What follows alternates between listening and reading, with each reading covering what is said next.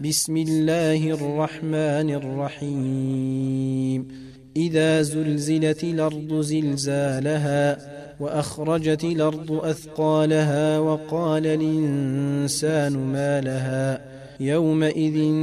تحدث أخبارها بأن ربك أوحى لها يومئذ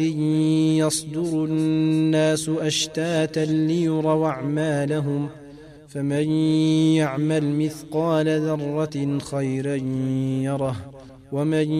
يعمل مثقال ذرة شرا يره